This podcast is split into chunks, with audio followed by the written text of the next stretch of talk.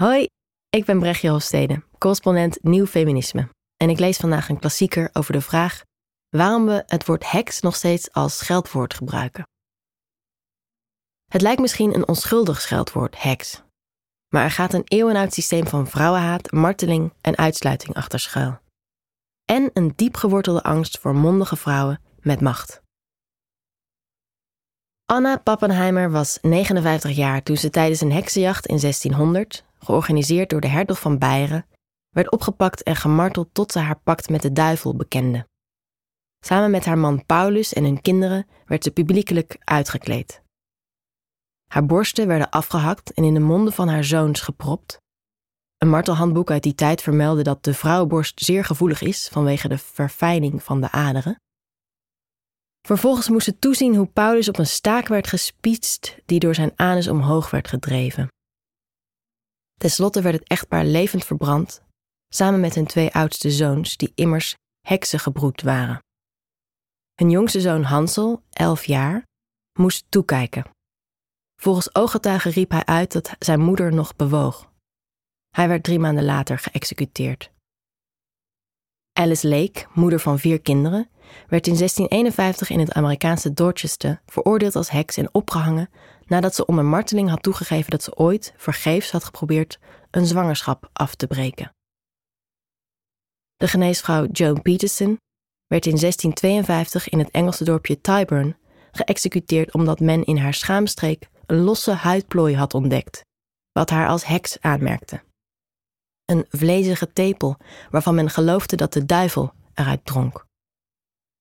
Ik kan nog een tijd doorgaan, want er zijn genoeg verslagen bewaard gebleven van de executies die plaatsvonden tijdens de grote heksenjachten van de Renaissance.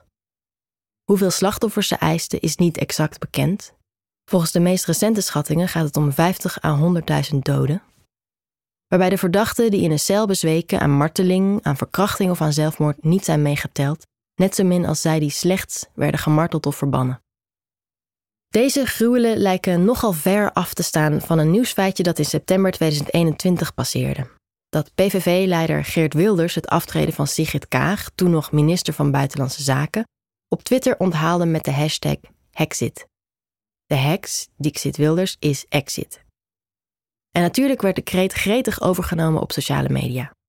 Ding dong, the witch is dead. Wat hebben die eeuwenoude martelingen te maken met Wilders' verneinigheidje over Kaag? Dat woordgrapje waar de PVV-leider en zijn spindokter waarschijnlijk erg mee in hun nopjes waren, net zoals hun Twitter-volgers. Geniaal! Is Hexit al trending? Veel meer dan je denkt. Hashtag Hexit spreekt namelijk boekdelen over de manier waarop Wilders en met hem hele volksstammen naar vrouwen kijken.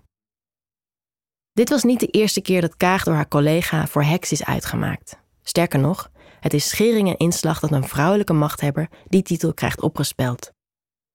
Bij de dood van Margaret Thatcher haalde de single Ding Dong The Witch is Dead nummer 2 in de Britse hitlijsten. De Amerikaanse oud-presidentskandidaat Hillary Clinton, The Wicked Witch of the Left, kwam op memes veelvuldig langs met puntmuts en haakneus. Net als oberhekse Angela Merkel. Hexit staat in een lange traditie. Pas als je de wortels van die traditie kent, begin je te horen welke bijklank het woord heks eigenlijk heeft. Wie dat woord gebruikt, slaat een akkoord aan dat allerlei beelden en ideeën in ons wakker maakt. Het bevat een hoog concentraat misogynie. Alle mannelijke angsten voor ongrijpbare of machtige vrouwen worden erop geprojecteerd. En de term wordt nog altijd gebruikt om te zeggen: vrouw, ken je plaats. Achter de figuur van de heks gaat een heel systeem aan ideeën en angsten schuil. Ideeën die nog altijd opspelen wanneer een vrouw zich doet gelden.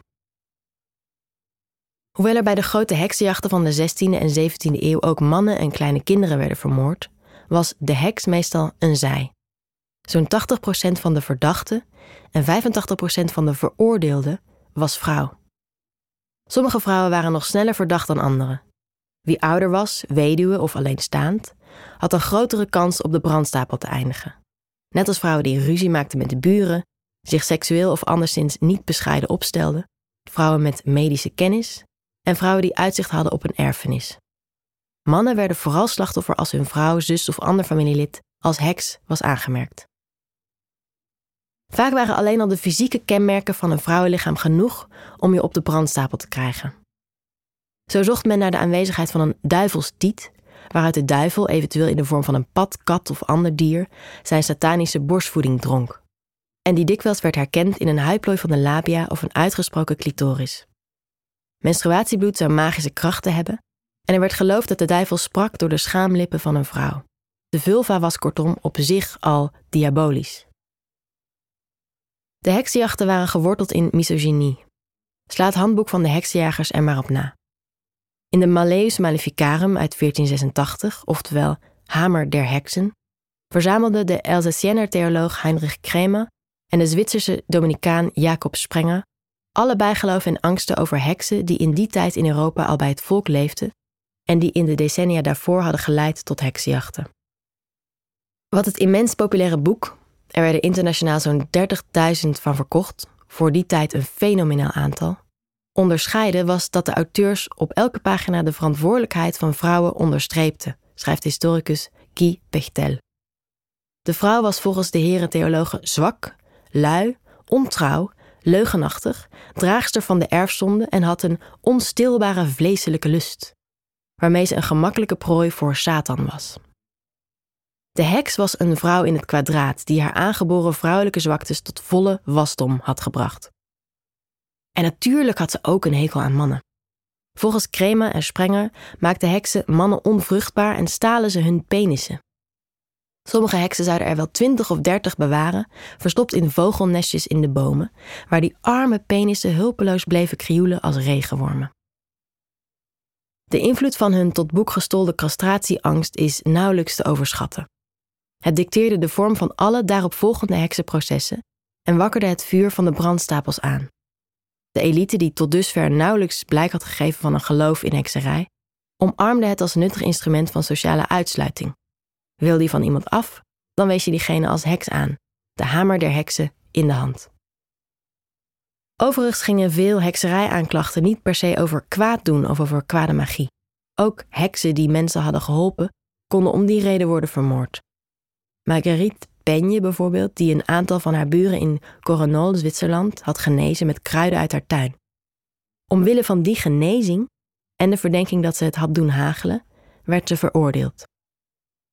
En wist je je als verdachte goed te verdedigen, dan hielp dat je niet per se. Integendeel. De Schotse voetvrouw Margaret Lang uit Erskine, Paisley, stond het boek als gewaardeerd en wijs en exact in haar ambacht. Nadat ze door een jong meisje was beschuldigd van hekserij, verdedigde ze zich tegenover de rechters zo eloquent dat ooggetuigen meenden dat nog geestelijke, nog advocaten het beter zouden doen. Maar juist haar welbespraaktheid werd gezien als een van de sterkste bewijzen dat ze inderdaad een heks moest zijn, en ze werd opgehangen en verbrand. Dat het weinig uitmaakte wat je deed als je eenmaal een heks heette, blijkt ook uit de woorden van de Britse heksenjager William Perkins. Sterker nog, de goede heksen, which do not hurt but good, which do not spoil and destroy but save and deliver, waren schadelijker. Of the two, the more horrible and detestable monster is the good witch, oftewel the wise woman, schreef Perkins. It were a thousand times better for the land if all witches, but especially the blessing witch, might suffer death. Wat de heks werd aangerekend waren kortom haar kunde en macht, niet het specifieke gebruik daarvan ten goede of ten kwade.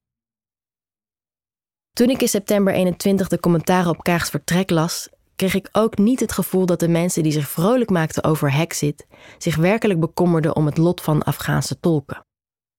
Ze bekommerden zich vooral om het kale feit dat die lelijke oma haar plaats niet kende. Ze moest fuck offen uit het hashtag parlement en het goede voorbeeld verstrekken aan hashtag vrouwen door haar echtgenoot en kleinkinderen te dienen, schreef een twitteraar. Dat Kaag duidelijk zeer wel bespraakt, getalenteerd en misschien zelfs van goede wil is, maakt het alleen maar erger. Waarom zou je bezwaar maken tegen heks als scheldwoord? De heks is toch een koddig figuur bij de Halloween-pompoenen? Heksenjachten waren niets meer dan een soort uitbarsting van middeleeuwse barbarij, van bijgeloof over vrouwen die op bezems rondvliegen en baby's tot zal vermalen. Totaal absurd en daarom geen serieuze aandacht waard. Maar als je de feiten erop naslaat, blijkt dat de heksenjachten geen middeleeuwse volksgekte waren. Ze speelden zich met name af tijdens de Renaissance en duurden tot de o zo rationele verlichting. De kerk speelde een relatief kleine rol. De meeste heksen werden vermoord op aanjagen van lokale overheden die de heksenjachten organiseerden en financierden. Niet geheel toevallig voerden diezelfde overheden in dezelfde periode allerlei wetswijzigingen door die de rechten van vrouwen sterk inperkten. Met name op twee cruciale gebieden: seks en werk. De middeleeuwse vrouw had relatief veel vrijheid. Ze werkte in het huis en op het land, maar kon ook werken als brouwer, heler, vroedvrouw, apotheker, molenaar, naaier, spinner, bakvrouw, dakdekker, kanspinner, stratenmaker, cateraar, wever, marktvrouw enzovoort, vaak als assistent van haar man. Vrouwen waren weliswaar uitgesloten van publieke functies en van formele opleiding, maar ze namen deel aan het economisch leven en verstrekten bijna alle beschikbare medische diensten, wat hen een zeker aanzien gaf. Dat veranderde in de 16e eeuw, een tijd van grote inflatie, armoede en sociale spanningen. De kloof tussen arm en rijk groeide. Wellicht was deze economische druk de aanleiding dat vrouwen vanaf 1500 overal in Europa bijna compleet uit de gildes werden geweerd, zodat ze in toenemende mate waren aangewezen op slecht betaald, marginaal werk. Halverwege de 17e eeuw was het alleenstaande vrouwen in de Duitsstalige landen bijvoorbeeld volledig verboden om buitenshuis te werken en zelfs om binnenshuis goederen voor de verkoop te produceren, zodat er behalve het huwelijk nauwelijks een manier voor hen overbleef om in leven te blijven. Weduwen mochten het ambt dat ze met hun man hadden uitgevoerd niet langer voortzetten. Vrouwen werden per wet uitgesloten van opleidingen en met name het beoefenen van geneeskunde. De arbeid van vrouwen was voortaan onbetaald, waarmee een hoeksteen voor de nieuwe kapitalistische economie werd gelegd. In dezelfde periode werden vrouwen ook de duimschroeven aangedraaid als het ging om seks en zwangerschap. Was seks voor het huwelijk in de middeleeuwen vrij gangbaar, nu in de tijd van de Reformatie en Contra-Reformatie, werden zulke uitspattingen hard bestraft en de straffen vloeiden over in heksenvervolgingen. Kijk je naar de aanklachten die tegen heksen werden gebracht, dan zijn seksuele overtredingen daarin prominent aanwezig. Heks en hoer lagen vlak bij elkaar. De historicus Anne Llewellyn Barstow zet in haar boek Witchcraze de twee ontwikkelingen, de wettelijke knechting van de vrouw en heksenjachten, naast elkaar. Ze beschrijft hoe in Denemarken in 1617 strengere straffen kwamen voor overspel en buitenechtelijke seks en voorschriften voor welke soort kleding elke klasse mocht dragen. Datzelfde jaar begonnen de aanklachten wegens hekserij te stijgen. En in de acht jaar daarna had Denemarken 297 hekserijprocessen, het grootste aantal in zo'n korte periode in de Europese geschiedenis. Eenzelfde patroon zie je in Zweden, waar een wetshervorming uit 1664 zorgde dat seksuele bezigheden, die eerst alleen werden beboet, nu met lijf- en doodstraffen konden worden bestraft. Voorhuwelijkse seks, dorpsfeesten, publiekelijk zingen en dansen, huwelijksoptochten, allemaal werden ze verboden. Kort daarop, in 1668, werden er 23 heksen ter dood gebracht. In de jaren daarna zijn er nog 640 Zweedse vrouwen volgen. Wie seksueel losbandig was en met name wie dan ook nog het lef had om de gevolgen daarvan in eigen hand te willen houden, was al snel een heks. Vervolgingen voor hekserij piekten tegelijk met vervolgingen voor abortus en infanticide, een patroon dat zich internationaal herhaalde. De jaren 1560, waarin de heksenvervolgingen hun eerste grote vlucht namen, vormden ook het decennium waarin de eerste vermeldingen waren van de Scold's Bridal, ook wel Witch's Bridal genoemd. Het was een metalen kooi die als straf om het hoofd werd geplaatst, met een bit in de mond, waaraan meestal een scherpe pin was bevestigd die de drager, bijna altijd een vrouw, het spreken onmogelijk maakte. Een scold was een luide, onaangepaste vrouw, de bit snoerde haar letterlijk de mond, maar ook figuurlijk, want wie zo'n instrument ooit op de buurvrouw toegepast had gezien, bedacht zich wel twee keer voor ze haar grieven uitsprak. Kortom, in de tijd van de grote heksjachten grepen overheden een ongekende macht over de tong, het economische en het seksuele leven van de vrouw. En de heksenjachten speelden in die machtsgreep een belangrijke rol. Ze zorgden ervoor dat bepaald gedrag keihard werd afgestraft. Zie het als een soort hypergewelddadige overheidscampagne voor goed gedrag, speciaal gericht op meisjes en vrouwen. En dat voor de heksenjachten de bewuste medewerking van machthebbers nodig was, blijkt uit het feit dat vrouwen in Europa tot in de late 16e eeuw geen personen waren voor de wet. Ze hadden dezelfde status als kinderen en slaafgemaakten, namelijk die van eigendom. Vrouwen werden door de wet pas voor vol aangezien tijdens de heksenjachten, voor de heksenjachten. Tegen deze achtergrond kun je de heksenjachten zien voor wat ze zijn. Geen bizarrerie, maar een scharnierpunt in het lot van de westerse vrouw, die in eeuwen niet meer zo vrij zou zijn als ze voor die tijd was. Achter het beeld van die koddige heks op een bezemsteel gaat een tijdperk van knechten en kleinmakers schuil dat nog altijd doorklinkt. De meeste moderne vrouwen zullen verbaasd opkijken als je beweert dat ook zij in zekere zin de gevolgen van de heksenjachten nog voelen. Toch is dat het punt dat de Franse journalist Mona Chollet overtuigend maakt. In haar boek Heksen benadrukt ze hoeveel indruk de eeuwenlang aanhoudende gewelddadige openbare processen en martelingen moeten hebben gemaakt op alle vrouwen. En hoe diep de boodschap, gedraag je, loop in de pas, maak je niet opvallend of verdacht, door hen allemaal moet zijn verinnerlijkt. Ga maar na, zegt Cholet.